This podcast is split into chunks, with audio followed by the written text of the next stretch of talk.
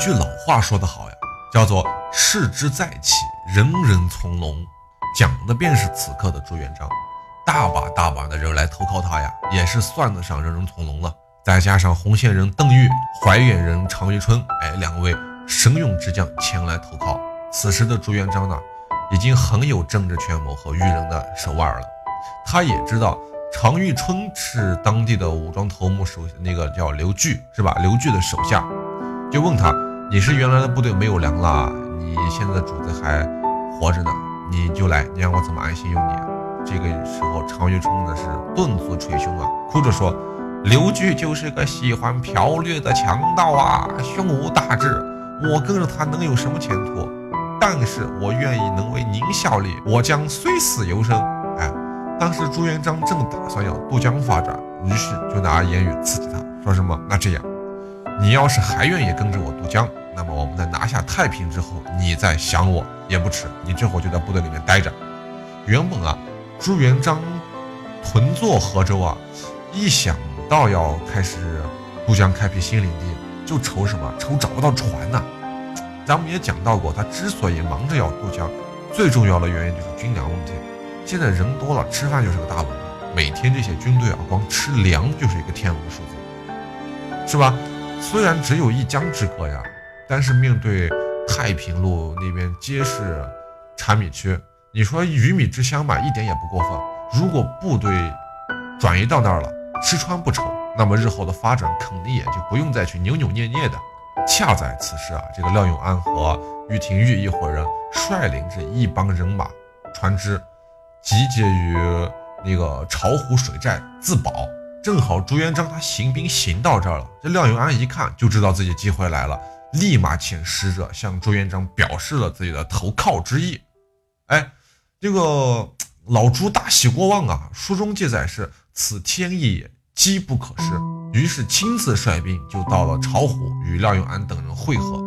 见了面之后，那是相谈甚欢，当即拍案要共图富贵。那么其实你也明白其中的一个意思了，是吧？一个我需要人，一个需要的是机会，那这两相里自然是一拍即合，是吧？既然已经定好了计，那就出发呗。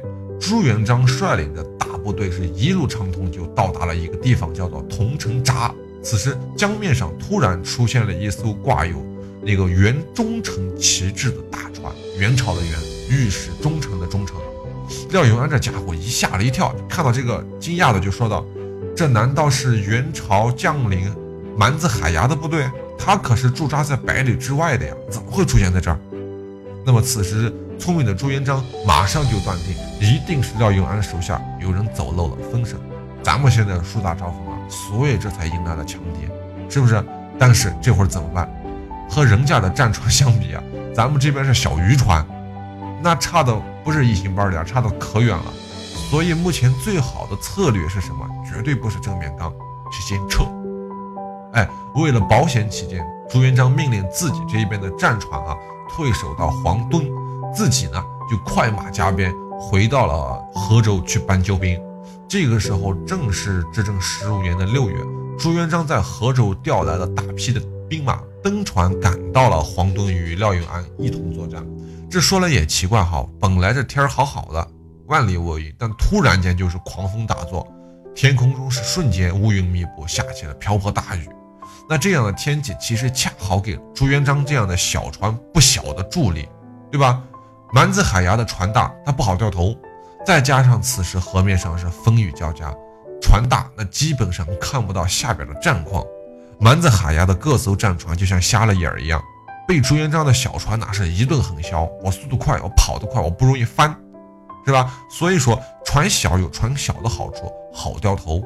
我一旦发现哪个地方不好打，我就撤了，反正你也追不上来，你追上来你也跟不上我，对吧？我换个位置，我再打你，你还转不过来，就问你气不气？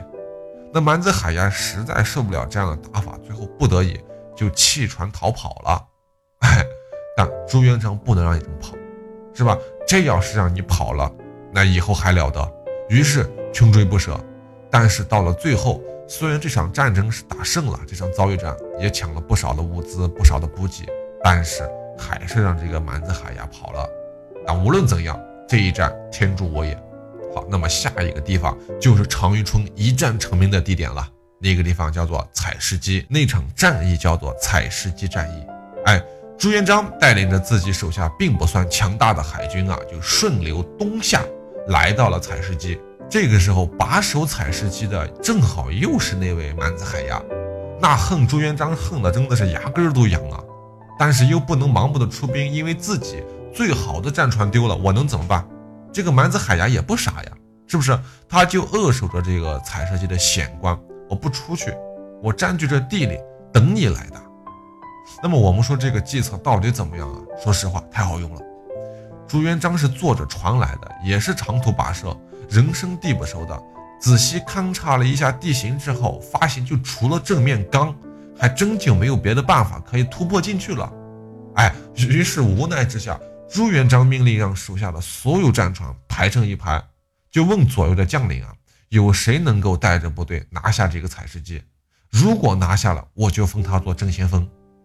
说着容易啊，说话容易的，真打起来没那么简单啊。敢于尝试的将领们自然不少，他是有手下不缺人，是吧？每一个都没成功，就连郭英呀、胡大海上都不行，还是被那些守将给打下来了。这个时候已经观察了半天的常遇春终于说话了，他说我来，对不对？他主动请缨，主动请战，带着大部队就顶着敌方的箭雨，左手持盾，右手持枪，奋不顾身的就冲向了敌军的阵营。就这样笔直的前进，这是其他将领们没有尝试过的，因为都觉得不可能，是吧？也许是老天爷的眷顾吧，常遇春就这样就真的就一路推到了采石矶的制高点，一枪刺死了当时的元朝老将，叫做老辛不辣仙，名字也很好玩啊。随后郭英和胡大海就带领着部队顶了上来，杀得元军是落荒而逃。蛮子海牙一看这架势没办法了呀，那也就只能带着残兵败将逃跑了。这一战常遇春是一战成名，成功的拿下了采石矶，也正因此朱元璋让他当上了正先锋。一个完成了承诺，一个兑现了自己的诺言。其实常遇春这一生啊，他一共打了3次采石矶，就这地方他打了3次，也算是和这个地方有着不解之缘了，对吧？在赶走了蛮子海牙不久，这家伙又带着数万海军杀了回来。但是朱元璋这个时候已经站稳脚跟了，他让常遇春带着4部军马策划了一个出奇制胜的计策，再次将蛮子海牙赶回去了。蛮子海牙奋力的逃出了采石矶，慌忙之中错上了朱元璋的一个哨船，结果被箭给射死了，失足落入江中而亡。当然这是一种说法，这是一种传说。还有一种说法是，这个时候蛮子海牙逃跑了，逃跑以后最后投靠了张士诚，后面我们再说这个人。至于第3次呢，就是在很久以后了，那个时候朱元璋最大的敌手是陈友谅。朱元璋在定都了金陵之后，天完政权的首领陈友谅率领了10万大军攻占了太平，紧接着就占领了采石矶。这就使得常遇春呢不得不第3次打采石矶，从此留下了3打采石矶的千古传奇。